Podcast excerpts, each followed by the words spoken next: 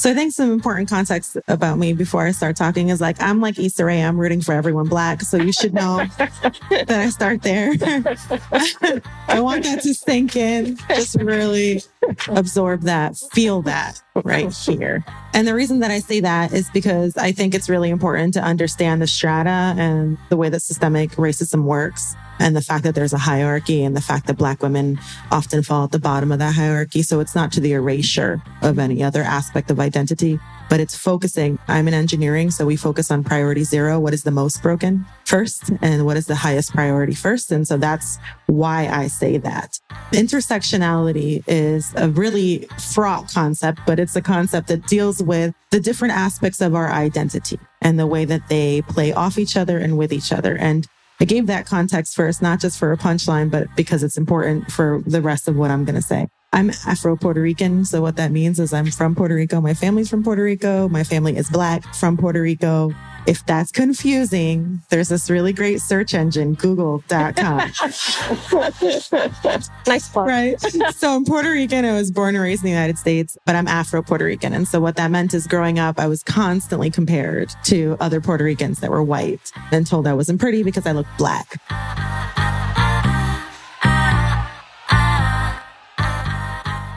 That was an excerpt from an important and timely panel conversation that explores the unique and painful career challenges that women of color face in the workplace.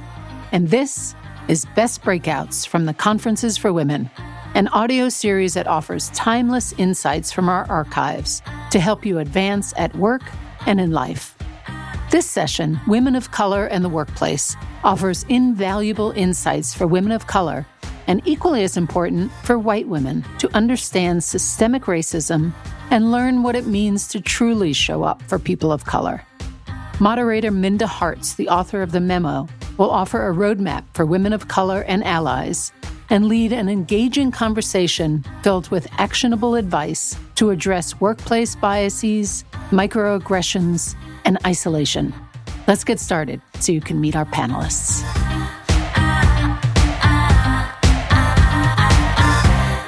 My name is Minda Hart. So glad that you're here. You could be anywhere in this building and you're here with us. And so we don't take that lightly. What's interesting, I want you to imagine a five year old girl. She is excited to go to kindergarten. Many of us were excited back then if we remember what our first days were like. She learned how to spell a nine letter word. That was her name. She was really excited about that. So she went to her first day of kindergarten and her teacher didn't pronounce her first name. So that whole week, she went through her first week of kindergarten with her teacher just pointing at her. And so then she didn't really make friends that first week because the kids didn't learn what her name was. And that little girl went home in tears on the Friday. And her mother says, What's wrong? And she said, I worked so hard to spell Yasminda. My teacher won't call me that. She said, What are you going to do about it, Yasminda? I said, I'm going by Minda. That's it. I think that'll be easier for everybody. And at five years old, I didn't understand what those implications were that would lead me to an adult Yasminda. But I realized at a small, young age, the concessions that some of us make to make others feel more comfortable with ourselves. And later in high school, I tried it. I'm like, you know what? Let's, we're a little bit older, a little more mature. Let's try Yasminda, right? And again, my teachers were afraid of the why. When I got to college, I thought the same thing. We're a little more intellectual, right? And when they'd come down to my name, I just say, it's Yasminda, but you can call me Minda. And you can see this just panic release immediately off their faces. And when I went into my first corporate job, I didn't even bother putting my first name on the resume. I decided Minda was it. And it was then that I realized that I had made all these small concessions for people who weren't even willing to call me by my first name. I spent 15 years in corporate America and never was called Yasminda when I saw my check. I made other concessions when I think about it. And I realized what would it have been like if my colleagues would have stood up for me or would have tried to pronounce my name, right? And I learned at such a small age, a young age, to shrink. And it was one of those things where I woke up one day and I said, no more keeping our heads down and working hard. It's time for us to lift our heads up and let people know what we want. And that is that we have careers, we have dreams. Audre Lorde says, beware of feeling like you're not good enough to deserve it. If you want the seat, you want the bag, you want the title, you deserve it. And it's up to you to find that table or create that table that is going to see you. Tell the person next to you, I see you. Because part of that is being seen in the career narrative. And I hope you all purchased the book, The Memo, because it's the first book of its kind written about the stories of us, for us, by us, by a major publisher. Thank you. And I've been on tour since the book came out, and it's just been amazing to meet so many people that their story was my story. And we've shared the same tears. And it's time for us to let people know here's the memo for you, right? No more educating. If you need to educate, read this book, right? and so today we're going to have a really hearty conversation. I am excited to jump in. I will say that I'm a little disappointed that we don't have more of our allies in the room. But for the ones that are here, thank you so much. I see you too. So thank you. All right. Well, I'm going to allow these lovely individuals to tell us a little bit about themselves. Dema, would you start for us? Hi, everyone. My name is Dema Rosa Rodriguez, and I work at Google. I'm currently the head of equity engineering. It's a team that I started when I noticed that there was a significant gap in the engineering community understanding what are the ways to measure and detect systemic discrimination in HR systems, specifically at Google, understanding that we have a really big responsibility that we're working towards, but not making as much progress as we'd like. And so I thought it was really important for our engineering teams to build that muscle and have that core capacity. I'm also a mom. My son's in the audience. Raise your hand, Isaiah. He just turned 12. Happy birthday. That's the most important fact about me. And we'll be talking more shortly. Hi, everyone. I'm Raina Sadler. I'm the VP of People and Managing Director at the Sheryl Sandberg Dave Goldberg Family Foundation, which is a mouthful. So I won't say it again, but we're best known for our two initiatives, which are Lean In and Option B. I've been with the foundation for about five years now. Before that, had a background in product management, tech startups, but am also a girl who grew up with a funny name in a predominantly white environment. Kind of, I remember being in kindergarten, being that girl and trying to say my name before the teacher had to try to say it out loud and getting kind of scolded for interrupting her and like learning at a young age to try to make myself smaller or blend in a little bit more, make things easier for other people. And kind of as I've grown into myself, my background is I'm mixed. My dad is black and my mom is Filipino. So I'm first generation on her side and have just been really interested in building really healthy teams, cultures, and driving conversations about how to build environments where not just white women, but all women can thrive. So excited to talk to you a little bit more about that today. Hi, everyone. I'm Ruchika Tulshyan. I'm an author of a book called The Diversity Advantage. I believe that too often women were being told to lean in and it's a bit awkward. it's cool. We're going to get through it. It can't but, be any awkward than mine. but on, honest, honest conversation. So too often the problem being asked to be fixed were women and people of color. And so I wrote a book about how organizations could lean in. I run an inclusion strategy firm names matter so much to me. I am also a contributor to Harvard Business Review. My last article was about names and about why it's so important to pronounce names correctly because the same person with a name like Ruchika, the same people who at five, at three, at 10, whatever age they're in, they still walk within us in our workplaces and they still get marginalized and they still get unseen every time you mispronounce their names or you say something like, oh, I'll never remember that. Do you have a short form? So, among many, many amazing nuggets of wisdom, I really hope one thing you can do, you can start right now is think about someone whose name you haven't made the effort to pronounce correctly and maybe make a note for yourself and make sure you carry that on and make it a practice. So, thank you. That's awesome. Thank you all. Let's start with Raina. The Lean In Foundation, leanin.org, they put out the Women in the Workplace study. And I'd love for you to tell us what that is for maybe those who aren't aware and then also, what are some of the trends that you saw in relation to women of color at work? Yeah, thanks for the opportunity to speak to this. I think a lot of people know Lean In, the book, which came out seven years ago, and are less familiar with the foundation, which has been kind of evolving and growing and doing a lot of really great work in the space that people just aren't aware of. So I appreciate the opportunity to come and share a lot of our research with you. So we run the Women in the Workplace Report. It is the largest study of the state of women in corporate America. We do this every year for the last five years in partnership with McKinsey and Company. And this past year, over 300 companies participated and 13 million employees. So it's a really large data set. It's actually the largest data set on the experiences of women of color in America which is really amazing. But at the same time, we're a small organization and it shouldn't be the largest data set on the state of women of color. So we're really digging into the trends and the experiences that people are having. And over these last few years, we've been really focused on looking more at the experiences of women with intersectional identities. So that's been looking at women of color, looking at not just women of color, but specifically looking at what are the differences between the experiences women of color are having looking at women with disabilities, LGBTQ women, and trying to unearth a lot of those trends. So looking at some of those trends, there's good news and bad news. Unfortunately, there's a lot less good news than there is bad news. But on the good news side, women of color, and we all kind of, it's a largely women of color room.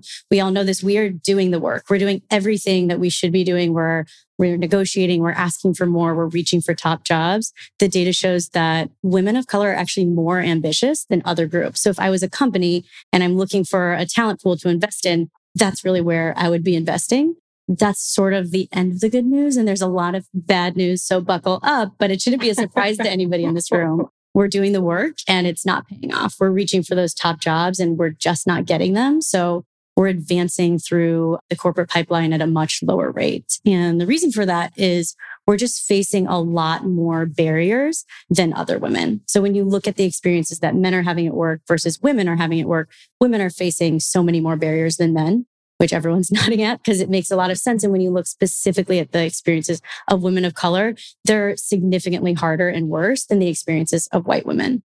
So we're looking at a lot of those different trends. And one of the biggest findings that we wanted to highlight this year is something that we called the broken rung. Has anybody heard of this yet? Good. I'm glad to see a few hands. So everybody knows about the glass ceiling. Companies have really focused on getting more women at the top. And because of this, we have seen some progress albeit progress looks like three out of 13 C suite positions, which is nowhere near parity, but it's still better than it was five years ago. But where we really want people to be focusing their attention is on that first step up to manager, because that's actually where the real inequity in the corporate pipeline starts. So to give you just a few numbers here, for every 100 men who are hired or promoted into that first step up to manager, only 72 women are hired and promoted to those roles. And when you look at the data specifically for Black and Latina women, these numbers are in the 50s and 60s. And we're all very used to hearing numbers that sound like this, but this one should be the most enraging because actually, when you think about that stage of someone's career, it's the most even the playing field is at any point in someone's career. We enter the workplace with similar levels of experience, similar schooling. So what qualifies a man versus a woman to be a manager? It's not a lot. So one of two things can be going on there. Either men are that much smarter, that much more talented, and like that much more worthy of being a manager, which sounds ridiculous and is not the case, or there's bias and there's hurdles and there's barriers that are keeping women from getting those jobs. So these are the kinds of things that we're looking at in Women in the Workplace report. And we're just trying to surface a lot of these narratives, give companies the data so that they can see the problem, understand the problem, and ultimately solve that problem. Yeah, that's really good. Uh, it's important that we have that data because oftentimes it's our feelings, right? And so now we have fact and feelings because uh, sometimes we need to let them know, like, show a receipt. It's not just this thing. This I actually have something to back it up. Ruchika, I'd like to dig a little bit deeper. Let's talk about the differences between women of color and white women. Mm-hmm. So, firstly, I just want to say that even the categorization of women of color is extremely inaccurate and extremely problematic. So, I say this because I present as Indian. I was born in Singapore. I'm actually Singaporean, so I'm an immigrant to this country. My experience is very different from the experience of many immigrants who look like me in this country. And so, a lot of times when I see narratives, I see very complicated narratives and very different narratives of what it actually means to be a woman of color. And we see this within the data as well, right? Like one of the highest income groups in this country is of Indian people, for example, right? And within the data set of Asian, we see very mixed sort of data about who's Asian and who's not and what progress looks like. So I just want to say that the data is incorrect in many cases, or at least incomplete. So there's a lot more data that needs to be done. Saying that, I think there is one thing that's consistent. Women of color experience some sort of bias and some sort of racism, no matter where they're from in American workplaces today. And that is absolutely a fact. And I have over the years met many women of color who are like, oh, not me. That's not me. That didn't happen to me. And it's fine. I, I get it. We have to put on those barriers. We have to put on our armor. We have to pretend to be different things to be able to fit into a workplace that wasn't designed for us. But it is an absolute fact that every woman of color I've ever met over all these years has experienced bias and racism in some way, shape, or form, whether they're cognizant of it, whether they want to deny it or not. Certainly, white women experience gender bias, and I've done research into this. White women do experience gender bias. That's also undeniable. But when women of color were underrepresented to historically marginalized identities in the workplace, the sum of those experiences is far more profound and far more negative than their experience just because of race and just because of gender. So one huge problem I found in workplaces today is a lot of the gender, corporate gender initiatives they completely leave out or actually make women of color invisible. So a lot of initiatives on negotiating better, for example, do not look at the experience of women of color when we try and negotiate and what are those different stereotypes and they are different for black women versus latina women versus asian again problematic category but it is different right and so a lot of these corporate diversity initiatives do not take into account what it means when you are a woman of color and you go to your manager and you try and negotiate using the tools and tactics that were set in place for white women, right? What does it mean when more than half the number of Latina and Black scientists who were interviewed for a study in 2015 said that they were often, very frequently mistaken for janitors or admin assistants, scientists, right? What does it mean when your workplace says, let's all go casual dress today, right? Let's be casual dress all the time, right? What does it mean if you are not allowed to wear your hair the way that is right and feels good to you, right? What does it mean when your corporate policy doesn't allow that? So without us really diving into the experiences of women of color, I would say no corporate gender equity initiative. And I'm glad that companies are, are waking up to this. No corporate gender equity initiative is really going to move the needle until you specifically and constantly look at the experiences of women of color, especially Black women in your company. Yes, yes. Dema, let's talk about intersectionality because I think even when we talk about we're celebrating this year women's suffrage, right? Right to vote. But again, what women are you talking about? you know, because the women that look like me, we didn't have that right then. So I think it's really important that we talk about these things. Talk to us about intersectionality, first, what it is and why it's important at work. Okay. So I think some important context about me before I start talking is like, I'm like Issa Rae. I'm rooting for everyone black. So you should know that I start there. I want that to sink in, just really absorb that, feel that right here. And the reason that I say that is because I think it's really important to understand the strata and the way that systemic racism works and the fact that there's a hierarchy and the fact that Black women often fall at the bottom of that hierarchy. So it's not to the erasure of any other aspect of identity, but it's focusing. I'm in engineering, so we focus on priority zero. What is the most broken first and what is the highest priority first? And so that's why I say that.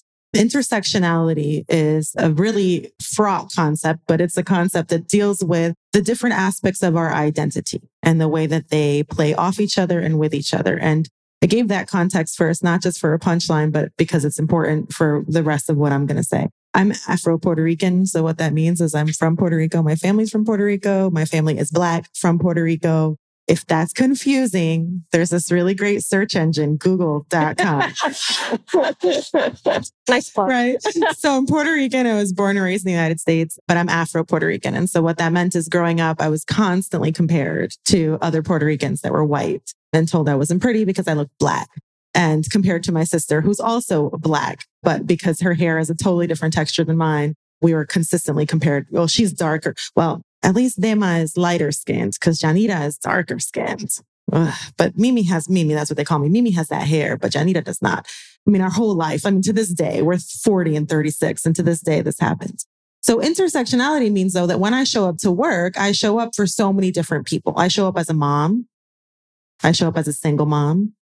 I show up as someone who works in a computer science division, but does not have a computer science degree. I show up as a Latina. I show up as a Black woman. That confuses both sometimes Black women and Latinas.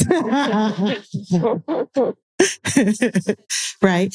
So intersectionality is important though. And it's really important for us, even if you classify yourself as a single race person, even if you classify yourself that way, because I don't know if that's really thing, but even if you classify yourself, it's still important because all of us are intersectional in so many ways. Your sexuality, your family status, the socioeconomic class you come from, what region in the United States you come from or in the world you come from. And it's important that you embrace it because racism is so reductive. Racism sort of takes you down to the narrowest slice of your humanity, one that is a construct born from slavery, right? And colonialism. And so it's important that you acknowledge your intersectionality. That said, it's also important that you acknowledge that there's a singular thing about me. The thing about me that has caused me the most pain in my life and also the most joy in my life has nothing to do with my gender or the fact that like our colonializers and slave owners spoke Spanish. It has to do with my race, right? And no amount of that intersectionality has ever confused racist white people into thinking I wasn't black, right? They always manage to pick that up. like detect it really far away. And so to your question, intersectionality is important because it helps us embrace the different aspects of our humanity. It also helps us understand in the ways in which we're connected, but it shouldn't be used to the erasure of the thing about you, right? That sort of causes that climb. And so it's important to understand both aspects of that. Yeah, I appreciate that. And let's stay here for just a second. We talk a lot about diversity inclusion in the workplace, but there's a difference between diversity and being included. So, what would that look like? What would inclusion and belonging look like if I gave you a magic wand for women of color in the workplace? Well, that's hard. To me, it's like diversity, inclusion, equity, and justice. And so, like, we can stay on diversity and inclusion. I'm really interested in things like equity and justice. And I well, think they sort of all go together. What, what does that look like? Um, yeah. So, I think diversity is really problematic. And it's because human beings, like, can we take like a, I'm going to like go in space. Human beings are all diverse. You have your own identity within your brain. You are your own person. And that person inside your brain is unique and beautiful and called and loved. Yeah. So we're all diverse. That's, that's like, let's start there. But when we talk about diversity and inclusion, we use it as a proxy for like being in a place that's not racist, not sexist, not homophobic, not transphobic, not ethnocentric, not anti immigrant. That's what we mean. Right. And so I mm-hmm. want to stop talking about diversity and I want to start talking about, like, let's talk about the things. If you mean I want to work somewhere that's not transphobic, let's say I don't want to work in a transphobic environment. I don't want to work in a racist environment, right? I want to work in a place where everybody can be themselves. That's what inclusion looks like for me. But I think inclusion in terms of women of color, specifically in terms of Black and Latinx women and all the intersections in between, looks like us actually progressing right? Like Melonie Parker, who's the chief diversity officer at Google and someone who I love dearly. We talk about community a lot. And like, I don't need to find my community within work. I'm glad that I have community within work, but I think it's really important for us to understand that we're part of a broader community, right? If I looked for my own, like the only community at Google, Y'all, I would be so lonely all the time. Have y'all seen the numbers? Like what? There's like five of us. It's a posse of like 10 total. Right? There's three Afro Latinas in corporate engineering at Google. There, two of them just got hired in the last six months we increased by 300%. We're now a posse of three. Stop it, right? Stop. right. So I think inclusion is first about like loving yourself, and that's hard in these environments, but like start at home first, start at home here. Mm-hmm. But I think that real inclusion looks like I want to see people progress. I want to see Black and Latinx women retained. I want to see them progress. I don't want to see them hired in at entry level and mid entry level positions. I want to see folks actually given the performance evaluations that they deserve. I want those to be less based on our personalities and more on our accomplishments. I want to say that again. I want those to be less based on our personalities, likability, palatability, how less threatened do you feel, and more about our actual accomplishments. And I'd like to see white women show up for Black women. And I think that's like super important to the white women in the room. I love you all. Yes. deeply. and the men too. And the men, but this is this is like for the sisters right now. That includes white women right now. My white sister. I want you to show up because we have to also understand that there's a legacy of the way in which like white and black men together work in a white supremacist construct. You're taking another question. So I let's gotta- go there. We can't go there. Let's we can't go there right now. pause. Okay, let's, Let's take do it pause later. but but Ruchika, I wanted to ask you: Do you have any personal experiences where you felt excluded at work? Oh my gosh, where do I start? but I want to add on to Dem. I loved what you said. For me, if I could wave that magic wand, you didn't ask, but I'm going to tell you anyway. it is that women of color become decision makers. That we become intrinsic in the process to determine whether these silly performance review metrics, whether they matter or not, and they don't, right? And and what are we using, right? What are we using? Are we using likability as that metric? Because we often are. So for me, that would be the big thing. It, diversity and inclusion are great. I've built a lot of my last five years of my career on it. That's what those are the words I say to make people in majority positions and positions of privilege feel comfortable. But really, it's about equity and justice. And it's really about changing the ratios at the top so that we get to make some decisions, right? And we get to, to make decisions in partnership, right? And make no mistake, this is not about upturning a system so that we create a brand new system so that some people are suppressed and oppressed and others are not. That's not what I'm asking for. What I want is in partnership, we get a seat at the table, right? Which is really the work you do, Minda. So experiences of exclusion are many and they're hard. And some of them will make me tear up, even if I talk about them right now. But I really want to jump off Dema's point, and it's this the hardest experiences have been when white women have not shown up for me, when they have thrown me under the bus. And that has meant working at a company where I was making the most money I've ever made in my life. I'm a former journalist, so we make nothing. Okay. in fact, someone just said, I'm glad I didn't go into journalism because I would make no money. And I was like, You're right. Your parents did the right thing. and I'm also a, a professor of journalism. So I say this with the most love. So I was making the most money that I ever was. It was in tech. And within a few months of me doing all the things, leaning in, throwing my best ideas at this person, our senior, senior, senior person of communications. I was like, I'm a former journalist. Here's like a 10 page report on what we should do to get our company's name out. She tried to get me fired. And not only did she try and get me fired to my face, like being like, here are the things you do that need to be improved or whatever. This is why you should leave. She actually went behind my back to my boss and his boss and tried to get me fired. And so the stories of exclusion, I'm sure everyone in this room can talk about them. In fact, there's data that shows that even 60% of white men feel excluded at work and don't feel like they belong.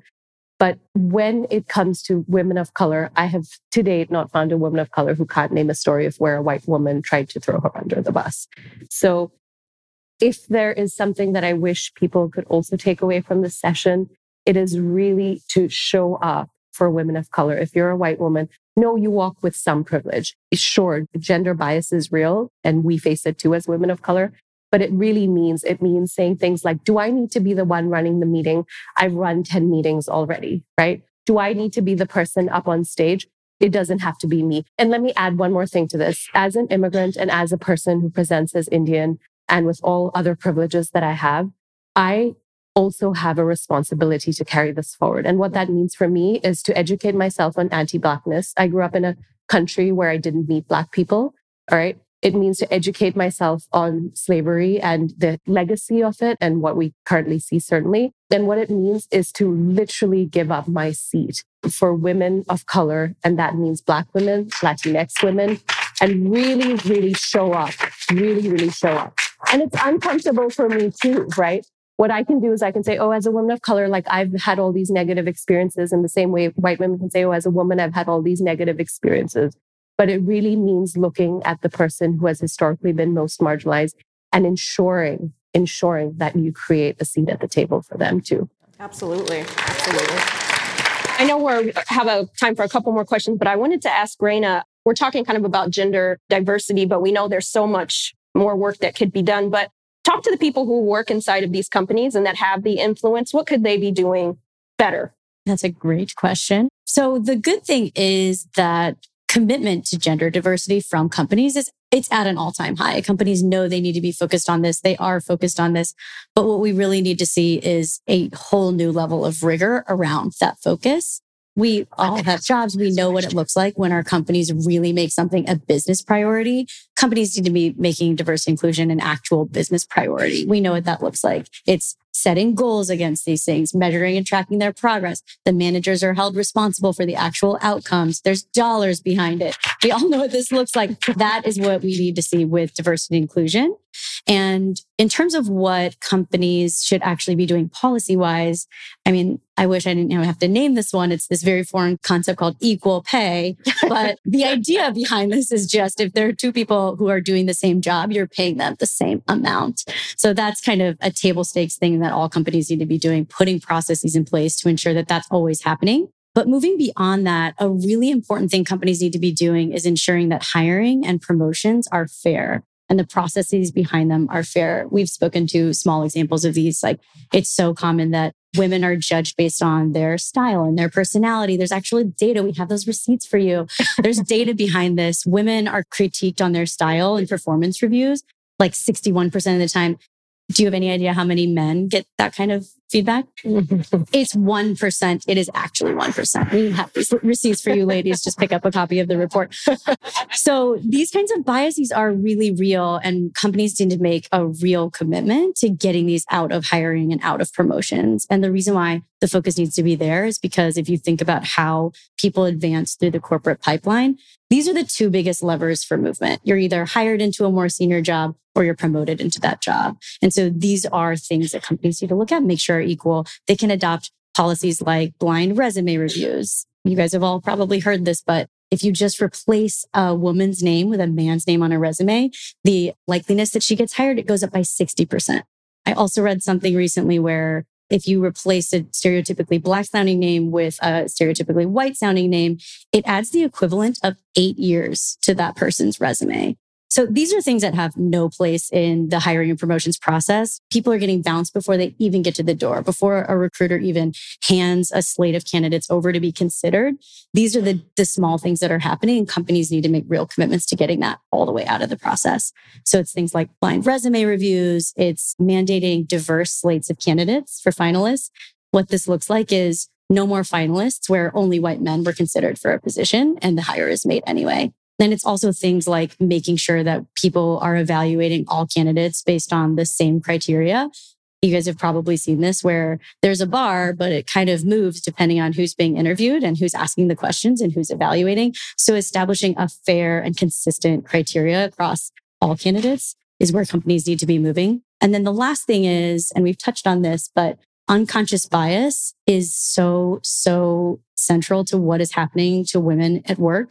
And it happens in really small everyday interactions, people mistaking you for being more junior than you really are. And it happens in really big ways. One thing that I've heard as I've pushed for more diversity inclusion at companies I've been in is we would love to see more women hired, but we don't want to lower the bar. Have you guys heard that one? It's terrible. And I think little ideas like this are forms of unconscious bias. And that is why we're seeing that discrepancy between 100 men getting hired and promoted and 50, 60 Black women getting hired and promoted. So companies need to make real commitment. And it shouldn't just be managers who are getting trained on unconscious bias and decision makers. It's actually every single employee at a company because we have these experiences with our coworkers, with our peers, people at all levels, and they're impacting how our performance reviews are being shaped and how we're progressing through the workplace. So those are the main things that companies need to be doing. And then you made this point earlier, and I really want to underscore it. The most important thing companies need to be doing is measuring their progress and tracking this looking at both gender and race. Those things combined. I think for a lot of companies, there's women's initiatives and there's people of colors initiatives. And speaking to intersectionality, those are not different things. And if we treat them like different things, we're going to be adopting solutions. And so many companies are here. We're going to be adopting solutions that work for the most visible group of women, which ends up being white women. So in the report, we're really surfacing a lot of these different dynamics and making sure that companies are designing for the people who are having the hardest experience. And we know that that's women of color. So companies need to be designing for that experience so that as I said earlier, it's not just the white women at their company, but it's really all of the women at their companies who can thrive. Yeah. No, thank you for that. Yes. So, one last question for all of you to answer, and then we're going to go to the audience because I'm sure you all have some questions as well. And the last thing I'll say too is bring in women of color speakers to your companies and pay them that is part of diversity. You have to scale diversity. It requires a budget. Okay. That's just want to put that out there. Okay. but the last question I wanted to tackle is real fast is one of the things that I talk about in the memo is self advocacy, how that is a muscle that we have to flex. And some of us are not comfortable speaking up for ourselves. Right. And what would you tell your, the younger version of you about why self advocacy is so important for us? Yeah, I think it's something that you talked about earlier, which like really struck me and my soul, which is there's a cost for advocating for yourself. Like, let's be honest, there's a cost. And so there's been times in my life and not so much anymore as I've matured, but there's been times in my life where I haven't wanted to advocate for myself because the consequence is so harsh because it's, it's a harsh consequence. Let's be honest. But I think what I would tell my younger self is to do it anyway, because the consequence to my soul, like to myself as a human being, if I don't is worse because that you carry everywhere. You carry it all over. You, it leaves with you at work, that low self concept. So definitely advocate for yourself no matter the consequence. I think there's a cost to your soul if you don't. And that's way more important, right? You being yes. true to you. Thank you. Sure. So for me, what really helped me is think about the women of color coming up behind me and with me and above me one example is I negotiated really hard for a position and I got the salary I wanted. And then they said, please don't ever tell anyone else that we gave this to you. and the next time a woman of color came to me and said, I'm thinking of taking this position, I said, this is how much I got offered. This is how much I asked for. I got it. Go ask for the same thing and don't take anything lower than that. I think you're making such a good point. You have to read the power dynamics, and those are so important. But I do look back on my career and I think there are so many moments where I was the one who was giving up my own power and I didn't realize it. Mm. And so I think I would push myself as a younger person to think through okay, I don't have the kind of power that I'm imagining at the highest level, but I still do have little bits of power here and there. And to think through what does that look like and how can I really advocate for myself? Because people especially from young people. And we know this with young people at our companies, like we want to hear their voices. They have the fresh ideas. People have different perspectives and people want to hear that. And so I would just encourage myself to really push for that. Yes, at all ages, lean into that courage. And as Ashanti said, all the things that we accept be the things that we regret. um, can, I, can I put this question back to you before we go to the Q&A? I want to know, what would you tell your younger self about advocating? I would say, similar to what Demma said, we've been conditioned to put people at the center and not center ourselves at the expense of our own well being. And so I would say, you deserve it, go for it. And if they don't appreciate you, you have options. Sometimes we forget that we have options. Okay. Well, can you all join me in thanking our amazing speakers? They have dropped a lot of truth and a lot of knowledge here today. And before we go to the audience to ask questions, I just want to ask our attendees just one more thing. If you could give everyone here one marching order, one actionable tip that they could easily implement when they leave today as it relates to maybe presenting your authentic self or mentorship, what would it be? So I would just say that don't leave your career in the hands of anybody else. You've worked too hard to lean out now. And so that requires if it's investing in yourself, whatever those skills that you need to move your career forward, never be afraid to invest in yourself. And that means being vocal as well. And so people can't help you if they don't know what you need. So figure out what are the tools that you need in your toolkit when you walk out of here. Because again, you've worked too hard to lean out now. And I don't want you to defer your dream because people don't get it. I would say related to that is really know your worth companies, as I said, are so committed to this right now. And so companies are looking for you. Companies are looking for the talent that is in this room. And we went through the numbers. The numbers aren't really there. So we are some of the most precious resources to companies. We're reaching for more. They want us. And so if you are not thriving in your environment and you're able to make a move, you are worth a lot and know whether or not that cost on your soul is higher than what you're willing to pay. Something we haven't talked about, but adjacent, which is going through all of this is a form of psychological warfare and abuse. So mental health. I don't think it's something we talk about enough. Like take care of your mental health. Like go to therapy. You are existing in these areas, in these spaces where you're one in few and you're constantly under assault. Please take it. Like do not be ashamed. Use all of your benefits. Go to therapy. Take the time off. Do all the yes. things. Yes to all of that. And look for resources that you can give to your allies. It's not your job, unfortunately, but that's the way the place is structured. So the best sort of validation I ever get is when people say, Hey, your article on office housework or your article on saying names correctly or whatever it is helped me have a conversation with my manager or recommending Minda's book. I recommend it every time I speak Minda's book the resources are there. So you don't have to be the one necessarily going up to those situations and being like, here's my experience. If you don't feel comfortable, you should always speak out if you feel comfortable. But if you don't, these resources exist. There are books, there are articles, there are podcasts. So look for them and hand them over to the people who can be your best allies and advocates for you. Ladies, thank you. Okay, you guys, we want to hear from you. Hello, I want to say thank you so much for sharing your stories. And one thing, ladies, if your name is not spelled correctly on your paycheck, make sure it is because that's essential. I'm a payroll manager. I'm telling you, it's essential.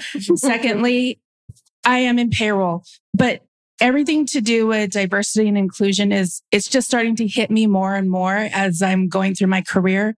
If I wanted to make that transition from one type of position to go to diversity and inclusion, what should I be doing to make that transition into a completely different job that I haven't taken classes or courses for? What, what would you suggest?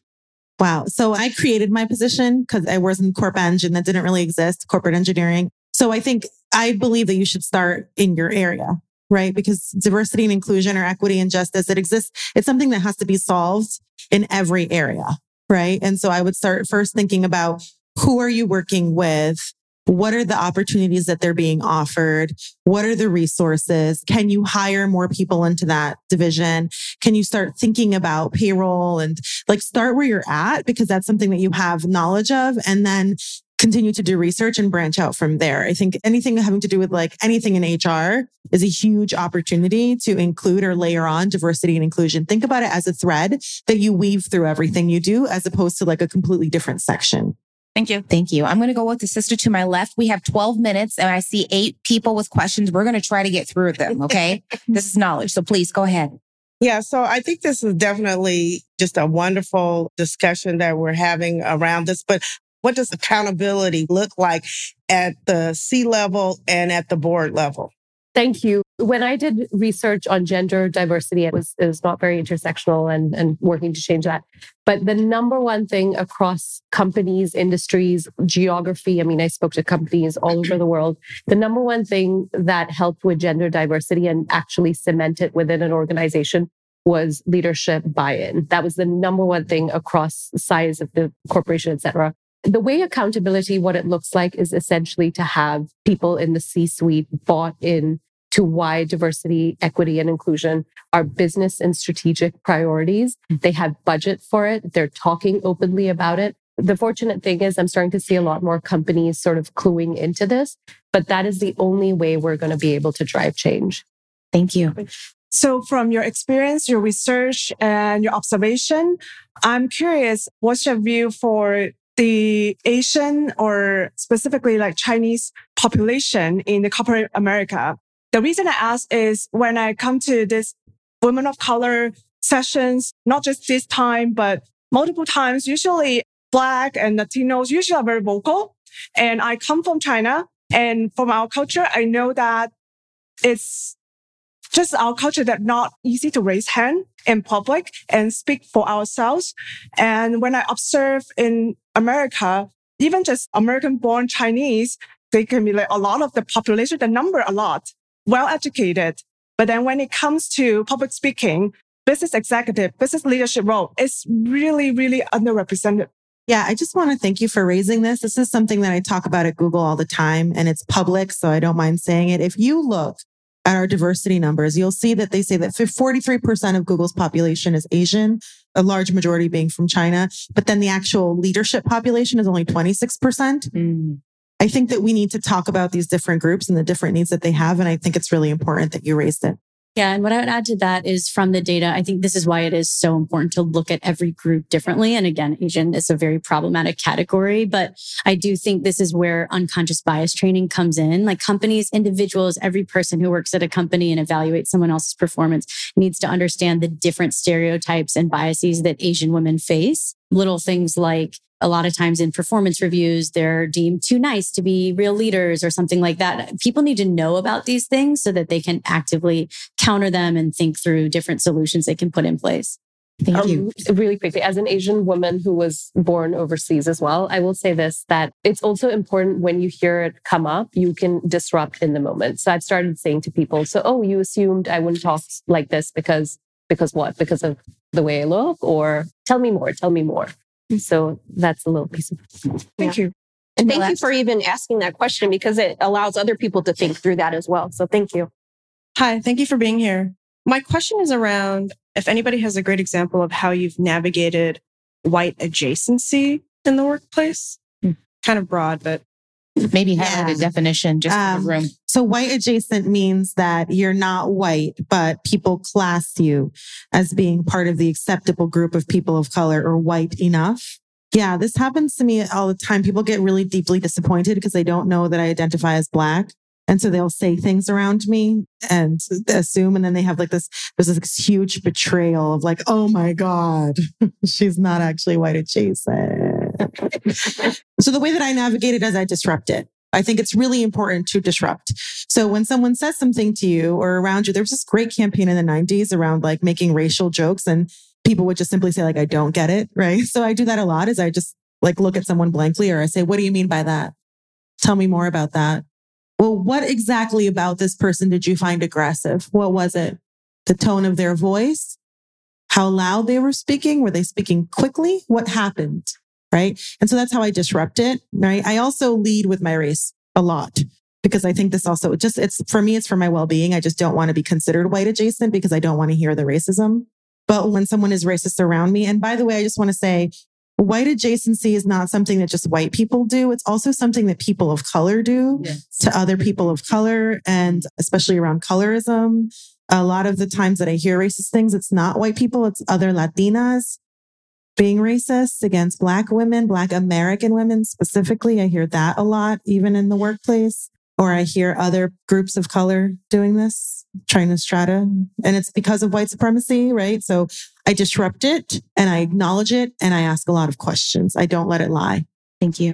I'm loving what I'm hearing about leading the conversation. So I'm Hispanic, I'm Asian, I have a black stepfather. So I'm a woman of colors. and, so, um, and so I think I do have to make room for myself in the world. And I do like the idea of advocating. But I wanted to get back to a comment that you made that sort of caught me the, the lady far to the right. Richie, yeah. Richie.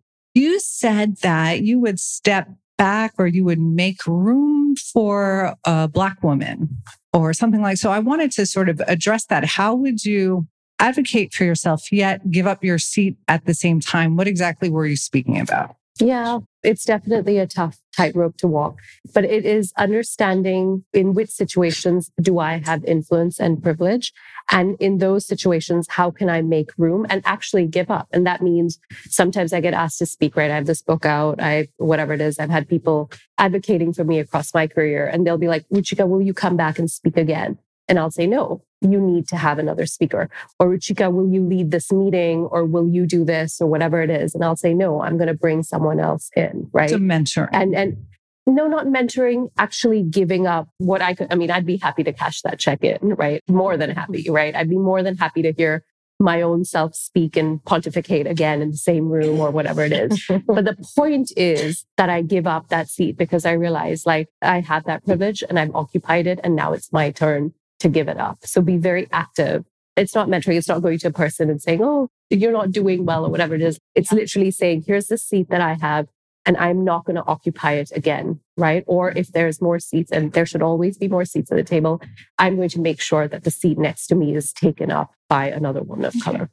Yeah. And I just oh, want to jump in. Is I'm a real firm believer in we secure our seat, but we also create a seat for somebody else. And to Ruchika's point, when my book first came out, she did a couple of things for me. I, even as a, I call it a success partner, not necessarily an ally, but she featured me as part of her writing in Harvard Business Review, right? She shared that space with me. Someone else might not have given me the opportunity to do that. And then also she spoke at Fortune 500 company and she gave them my name and then they called me in. We can do that for each other too.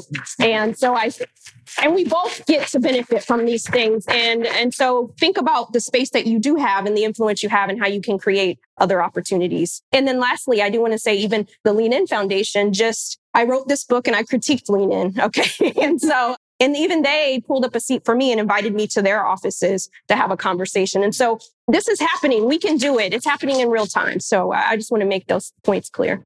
Yeah. And I would just add to this. We think about this a lot as a foundation. And the way we think about it is it's not necessarily always needing to take a step back, but I think it's really having that responsibility to think through where is it that I can speak to this and should be speaking to this? And where is it that because of my situation, my race, my background, where is it that my voice should not be the voice that's centered? Where is it that we should be centering someone else's voice instead? And I think we all have a responsibility, no matter what our background is, to be thinking through whose voice should be centered and should be the most vocal in a given situation. Thank you. Okay, we're less than five minutes. And so I'm just going to apologize to our other questions, but I think you on my left are going to be our last question for our panelists. So your question, please. Hi. So I'm pretty young in my career, and this kind of sums off what you guys just said. But how do I, as a junior member, help create space for other women of color? Because I don't have that many people who look like me at the top. And I just want to be an advocate for change for that. Good question. Good question. Thank you. Wow. So, first of all, I think the first thing is just to, and this is going to sound contradictory to the advice we just gave, but I think when you're new in your career, it's really important to just fortify yourself first, just for a little bit, just make sure that your foundation is steady. Because one of the ways that we make space for others is also by occupying our own space and doing well. Like that's step one, right? You can't pour from an empty cup, right? So I, I would say like first start by foundationally taking care of yourself and this is actually just really good advice in terms of your career in corporate America period. You should observe people around you, understand the dynamics, really learn, like take a second and learn, and then pour into yourself so that you have your own foundation. Because once you do that, and you know the lay of the land and you understand the way that you're being evaluated and you understand what you're able to contribute, you'll know exactly where to make the space because that takes a little bit of discernment. And so it just takes a little bit of time and that's okay right? I think often as soon as we get somewhere, we want to help someone else. And that's beautiful, especially us. I feel like women of color, specifically Black, Latinx, and all the mixes in between, we try to do that right away, but sometimes maybe a little too soon. So I'd say like just take a beat and like observe and observe with a critical eye, be strategic. Who has the opportunities? Mm-hmm. Right? Where can you grow? Where can you learn? Right? And then you'll know how to bring others along as well. Thank you. So, ladies, invest in yourself, know your worth, mental health, and look for resources to give to allies. Would you please join me in thanking our panelists today for these amazing women? Thank you, Minda, Reina, Ruchika, and Demma.